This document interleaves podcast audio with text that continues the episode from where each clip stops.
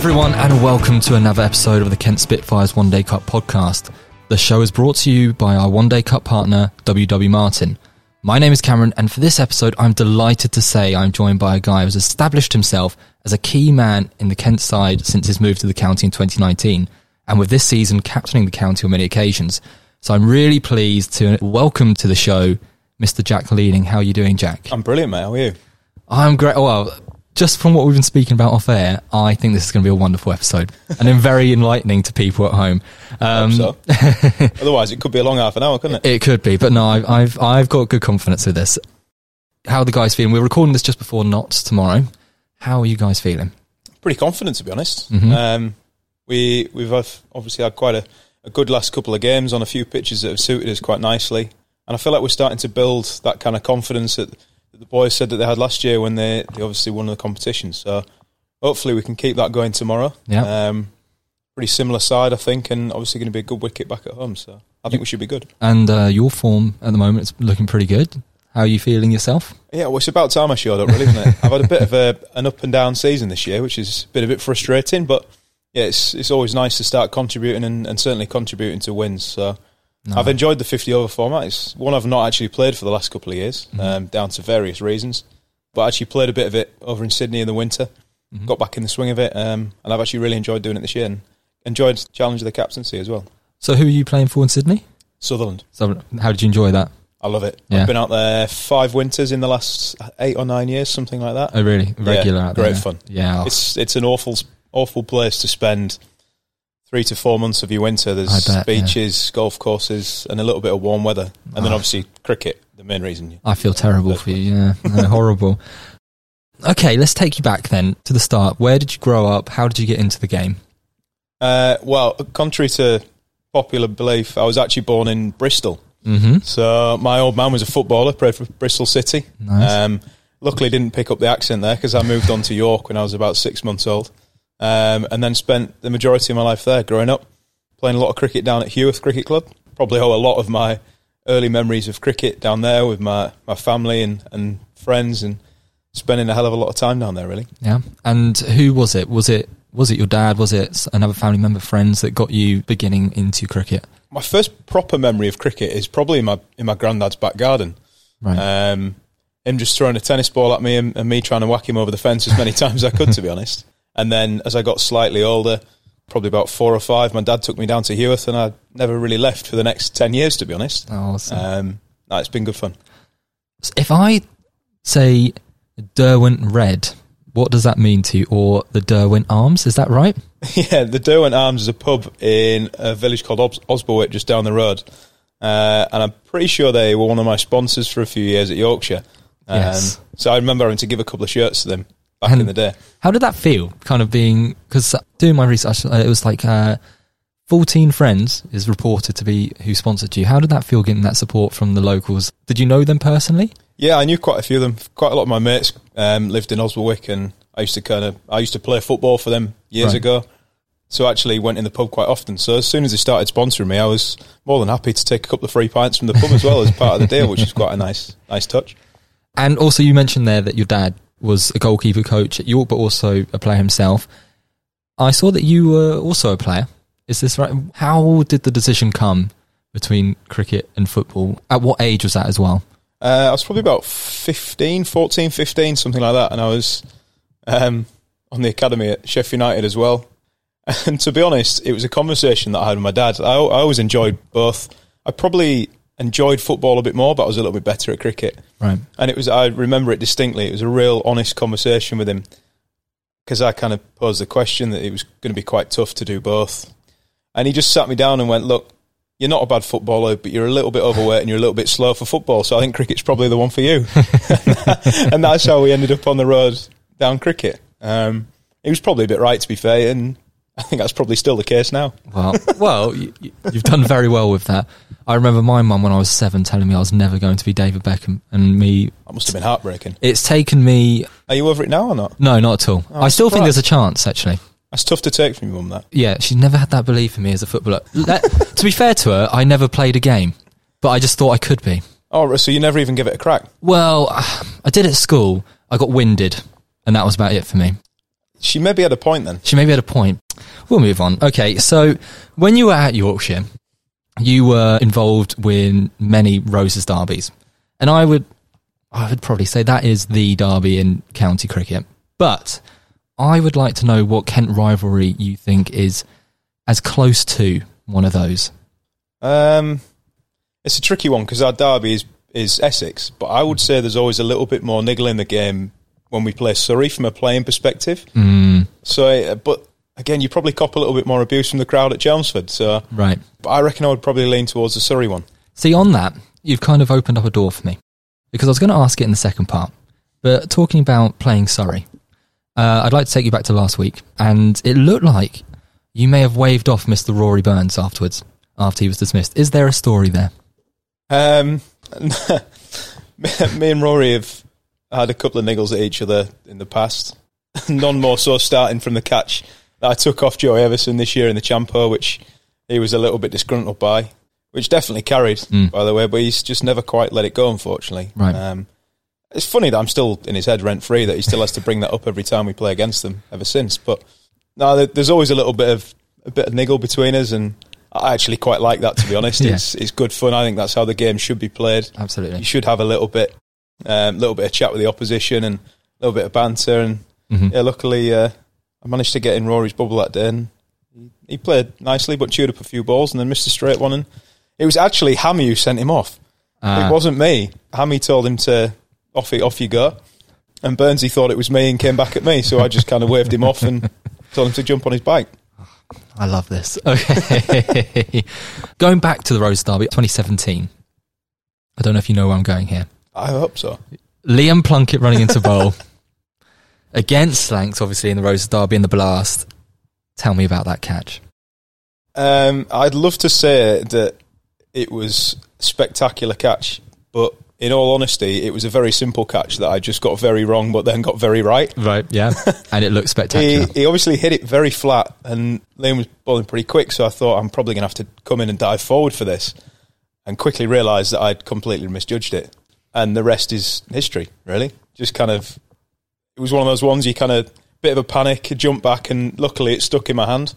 It was actually my my fiance's mum's first game of cricket she'd ever been to, and she was sat ten rows behind where I was fielding, Oh. which is obviously good, probably got me on a Yeah. on a good step in. I'd be lying if I say I don't watch it back relatively often. I do. So, um, right.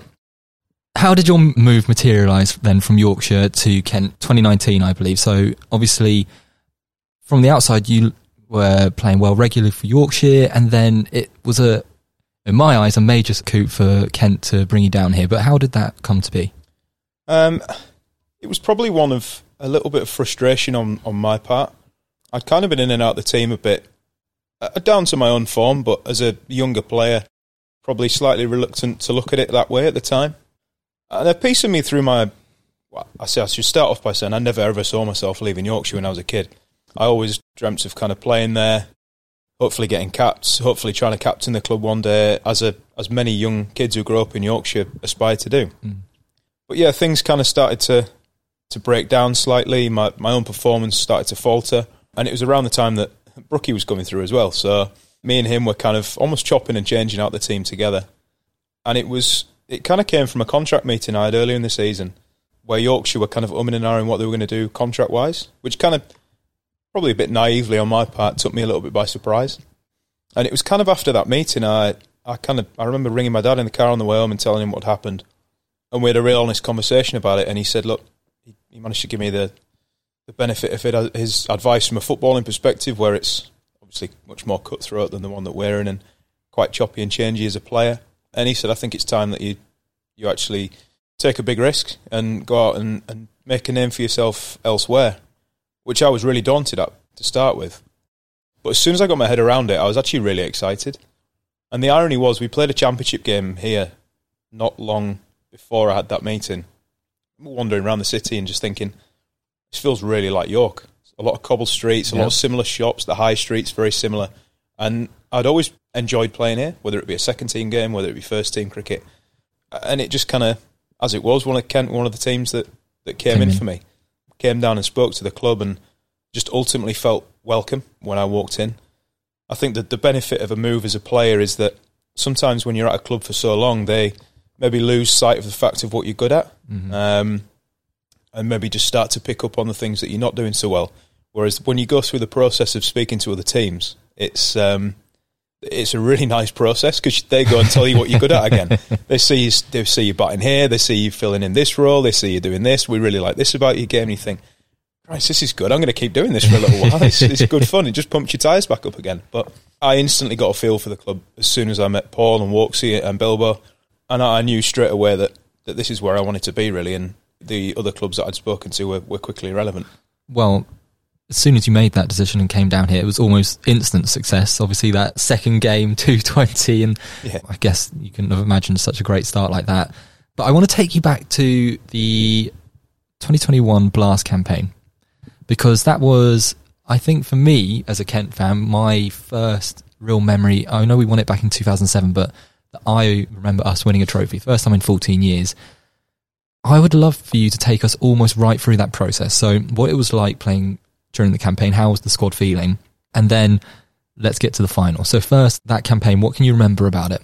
It started off as a campaign. From memory, we get beat by Somerset first game, I think. First game of the competition. I think I was here for it. Yeah, really early on. And it's just one of them games where they, they played better than we did. Um, and then we, we just kind of found ourselves getting on a bit of a run.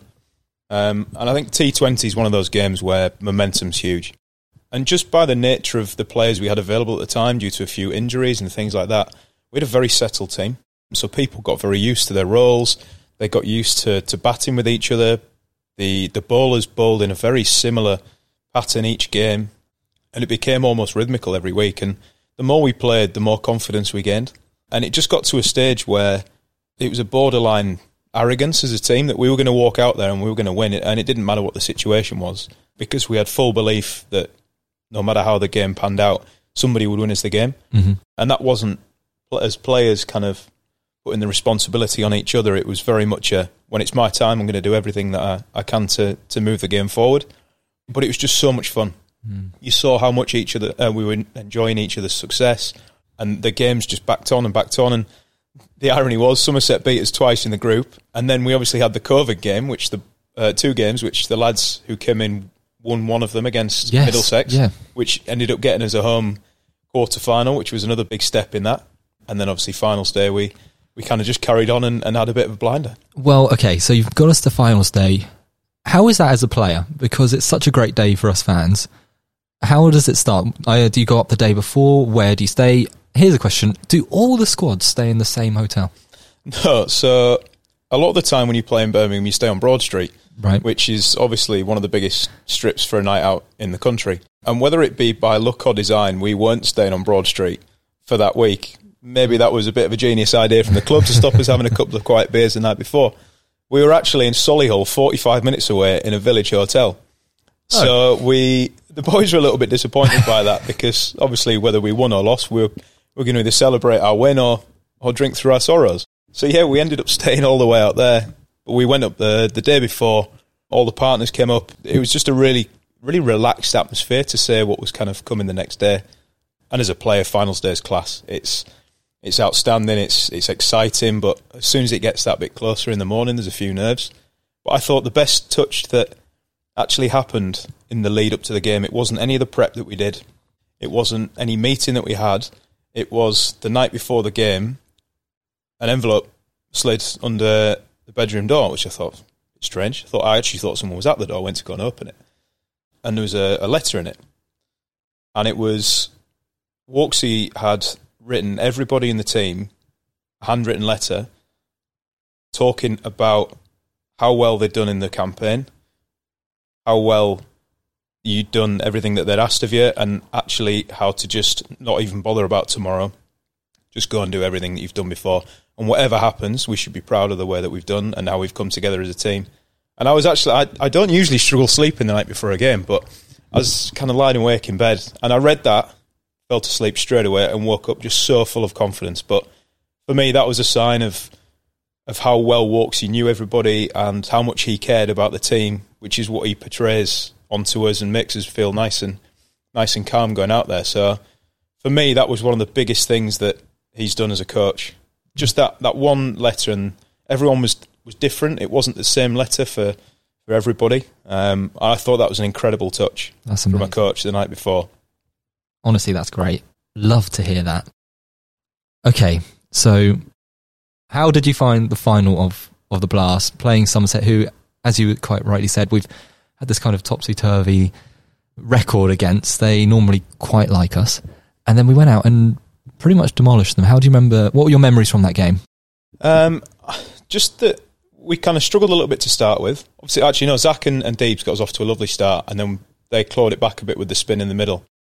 And we always knew that somewhere around 150 would have given us a chance. The pitch wasn't as good as it, it usually is finals day, and obviously it was it had been used for two games prior, and then the first innings of ours. So we knew if we could get up to some sort of reasonable score, we, we'd be right in the game with the bowling nine that we had.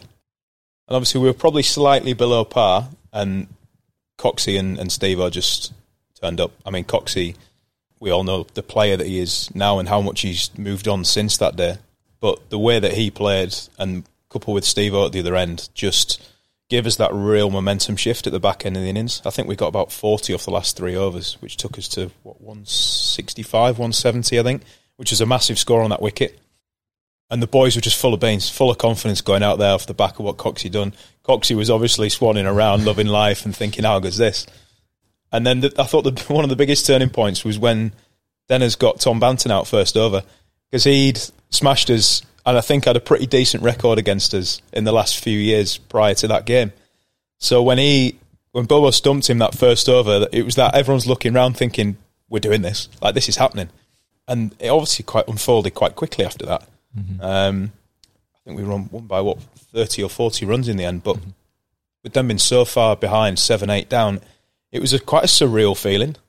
You kind of stood on the boundary thinking, "We've as good as won this, and there's eight nine overs left here." So as you you do as a player, you kind of relax a little bit, and you kind of take in your surroundings. I was quite lucky for the majority of it that I was fielding in front of the the family and friends, which was really really nice.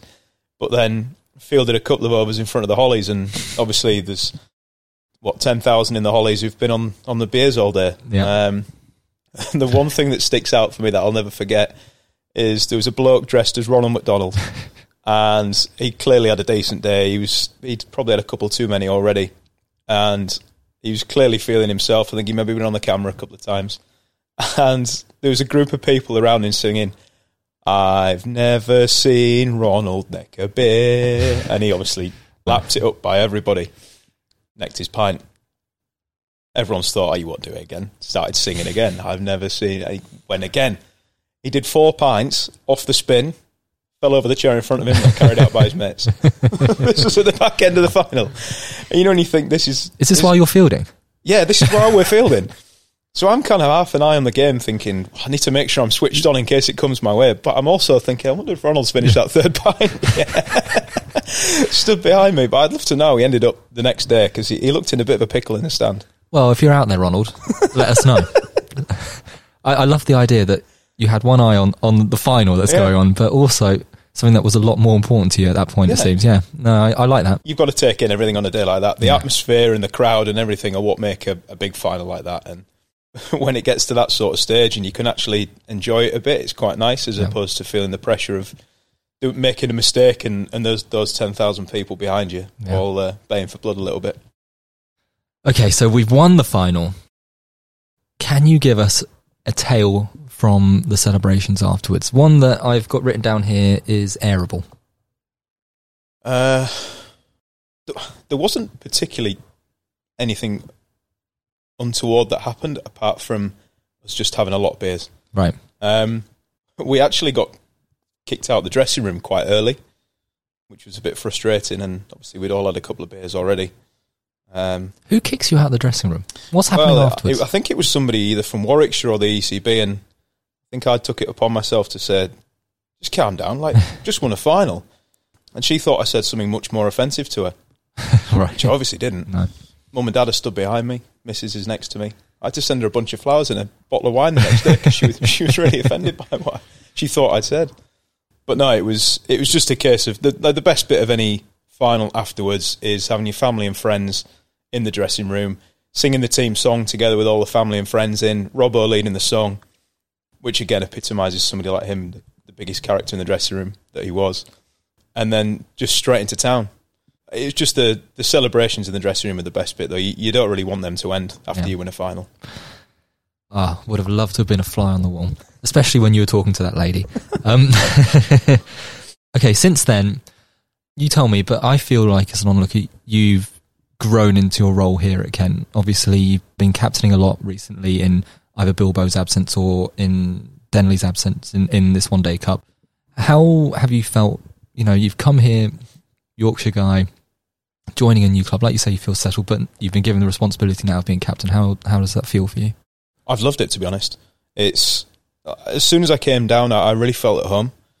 I think when you go anywhere new, whether it, regardless of, of what kind of line of work you're in, I think you have to immerse yourself fully in the in the new environment and make yourself available for everything, and, and just buy into what the culture of the new place that you're going is, and that's no different in cricket. I don't think.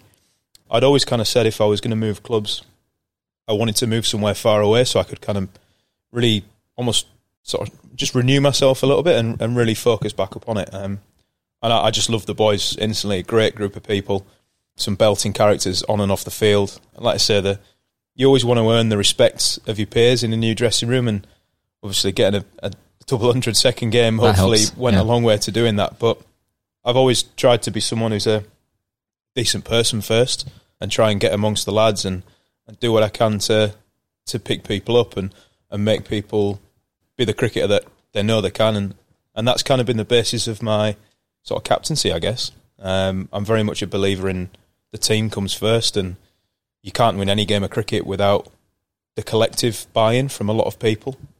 Yes, you need a bit of maverick every now and then from people to, to get you out of tough situations.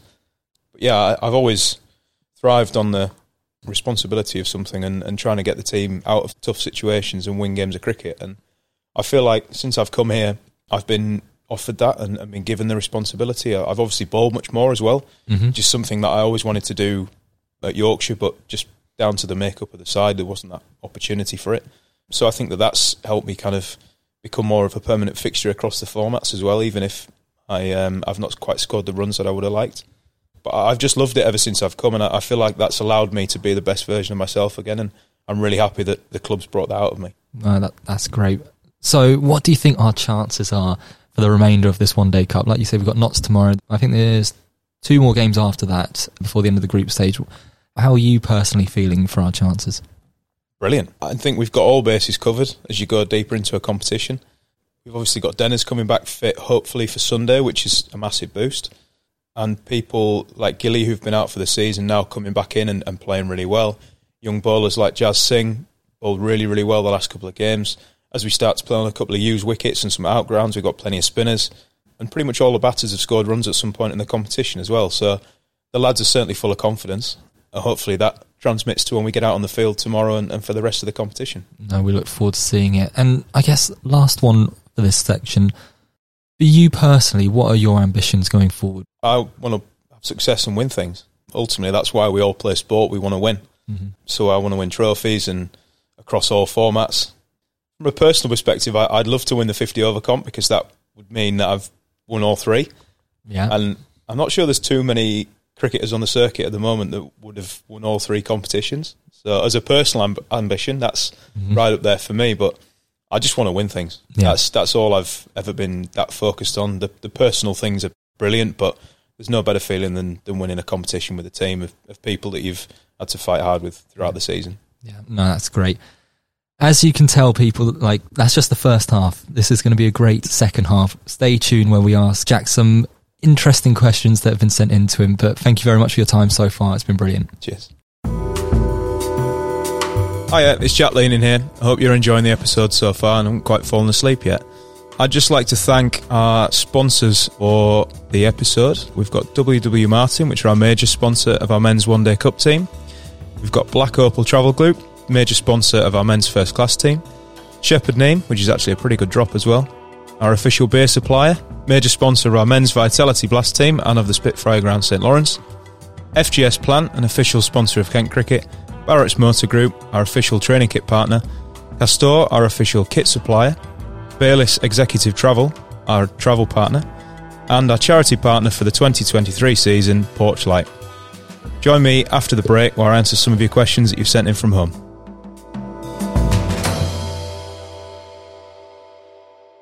Welcome back to the Kent Spitfires One Day Cup podcast. I'm joined still by Mr. Jack Leaning. I'm very much excited for this, for what we've been speaking about before. That we've got a load of questions for you. I'm very much looking forward to your answers. Let's start. Okay, I have one here from Ellie C from Canterbury. I wonder where this one's come from. Yeah, where's this one come from? What is your favourite karaoke tune? And can we have a slight demo?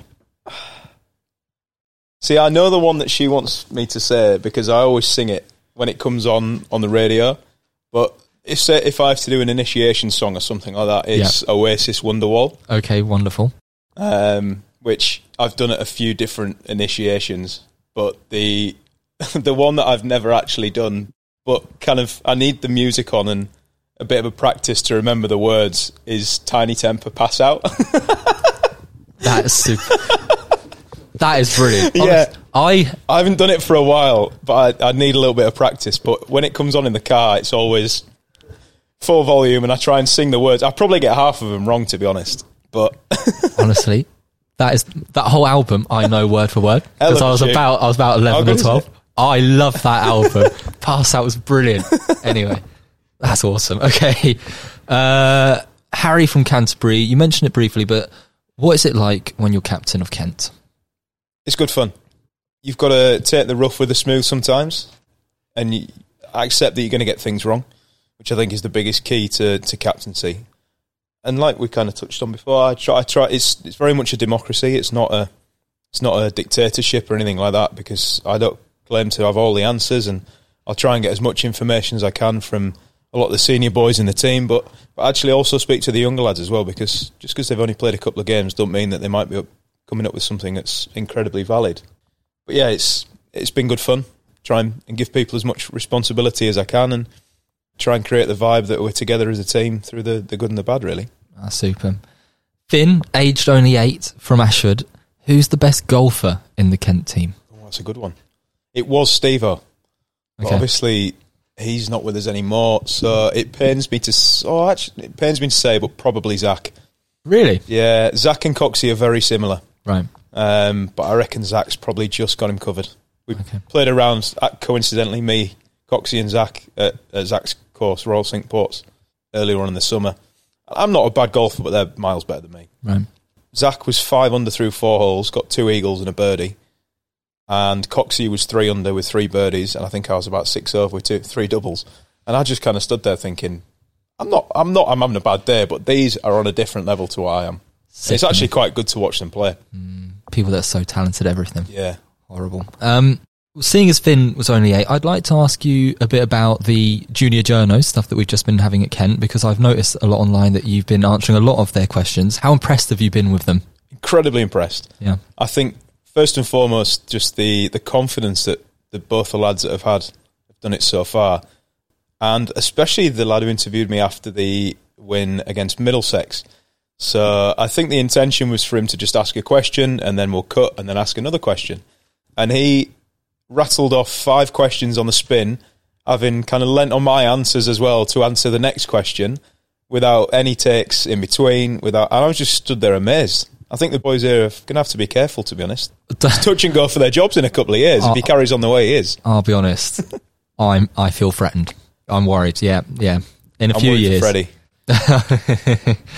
okay, so I hear you're the cards man here.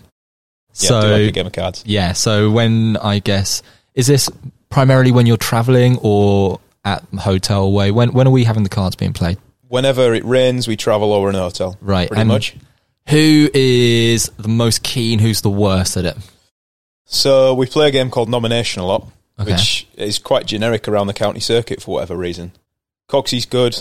Walksy likes to think that he's good. He, he classes himself as being in the Champions League of the cards players. never wins, always finishes second or third, which I mean, yeah. it is, but if you're never going to win, what's the point? oh, true. Which we always let him know, of course. Coxie, like I say, is a, is a good cards player. Joey Evison, again, wins once in a blue moon and gets on his high horse about it, but whoever loses the previous game has to score the next game. And I reckon Joey probably scores 75% of the card games we play. So, But would you rather be him or Walks? Because at least he has won some. well, you you are right. Walksy's, I can't remember the last time Walksy won a game of cards, to be honest. He's always the bridesmaid, never the bride. Um, at least Joey gets over the line a couple of times. And Dennis is pretty good as well, actually. right. He, he's just, he's always there and thereabouts. He very rarely scores. So that's always a good parameter of where you're playing. Okay, I hear you love a barbecue. Is this correct? Yeah, it's especially when we get a day like today. I'm pretty confident I'll have it on later on tonight. All right, and, and what is your favourite thing to be cooking on the grill? Uh, I like a steak. Yeah. Yeah, either some steak or maybe some lamb chops. I reckon. Okay. Nice. So, very I- very nice. Generally, the one who, if unless we have the barbecue here, if we have it elsewhere, I tend to to put the barbie on and get the boys round. Have a bit of team social in the garden, get the family and the girls together, which is always quite nice as well. Mm-hmm.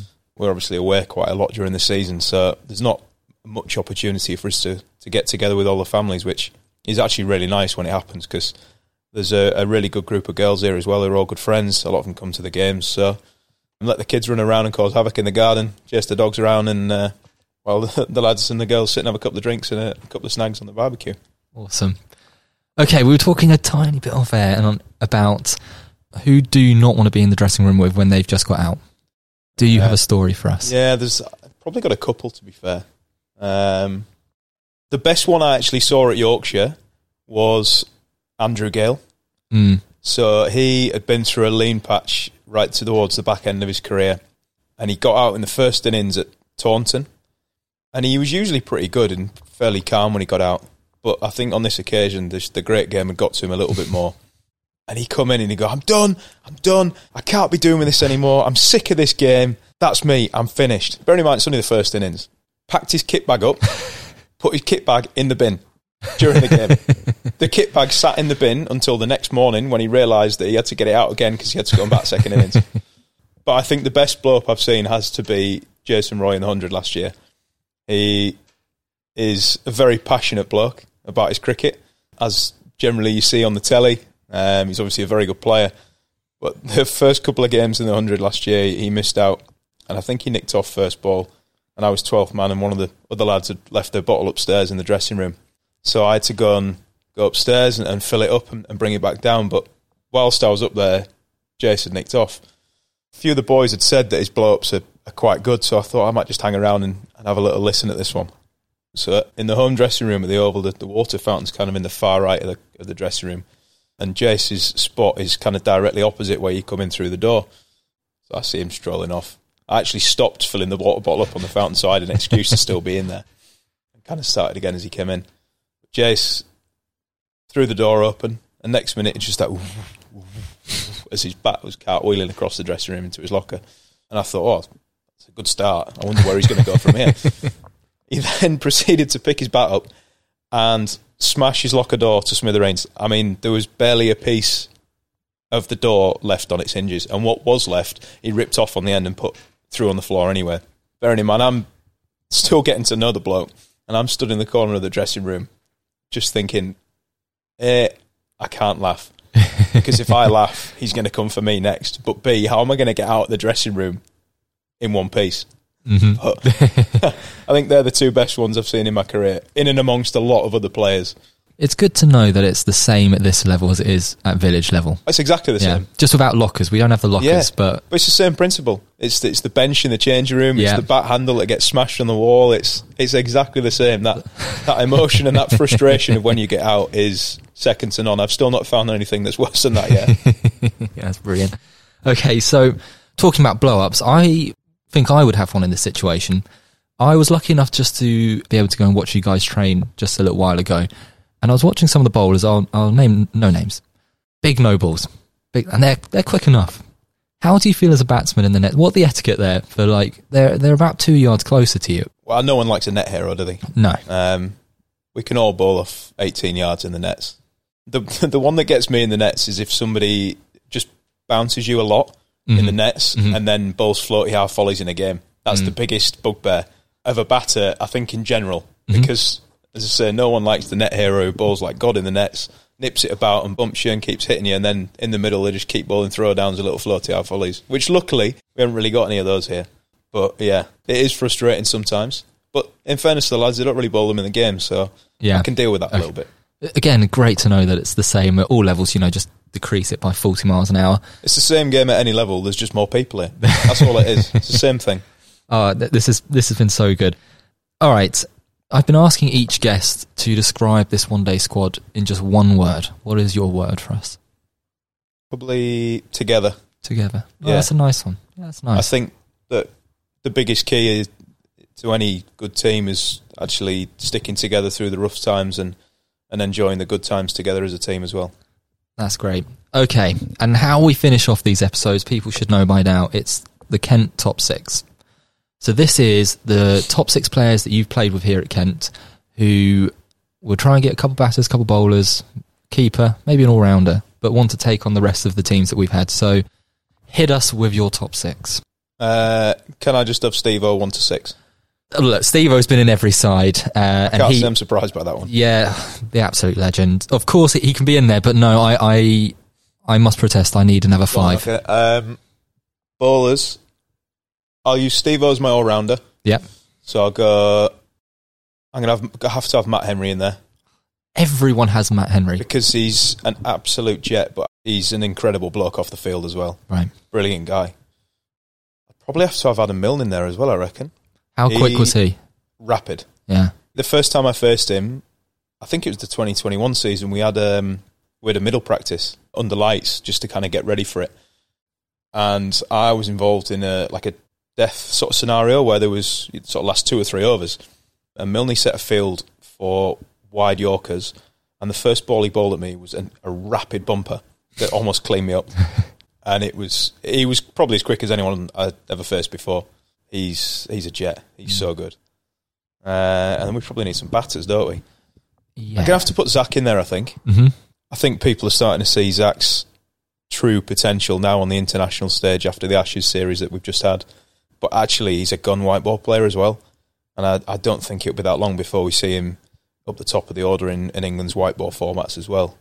So yeah, that's what's that for? So Steve, You've got your two bowlers, yeah. I guess. Do we need a keeper? You need a keeper. It's a tight one because there's obviously been some pretty good ones the Yeah. last couple of years. I think. Are we playing white or red ball? You know, you're the first person to ask this. Just need a little bit more. Oh, it's the one day cup. We're playing. We're playing white. We're playing white.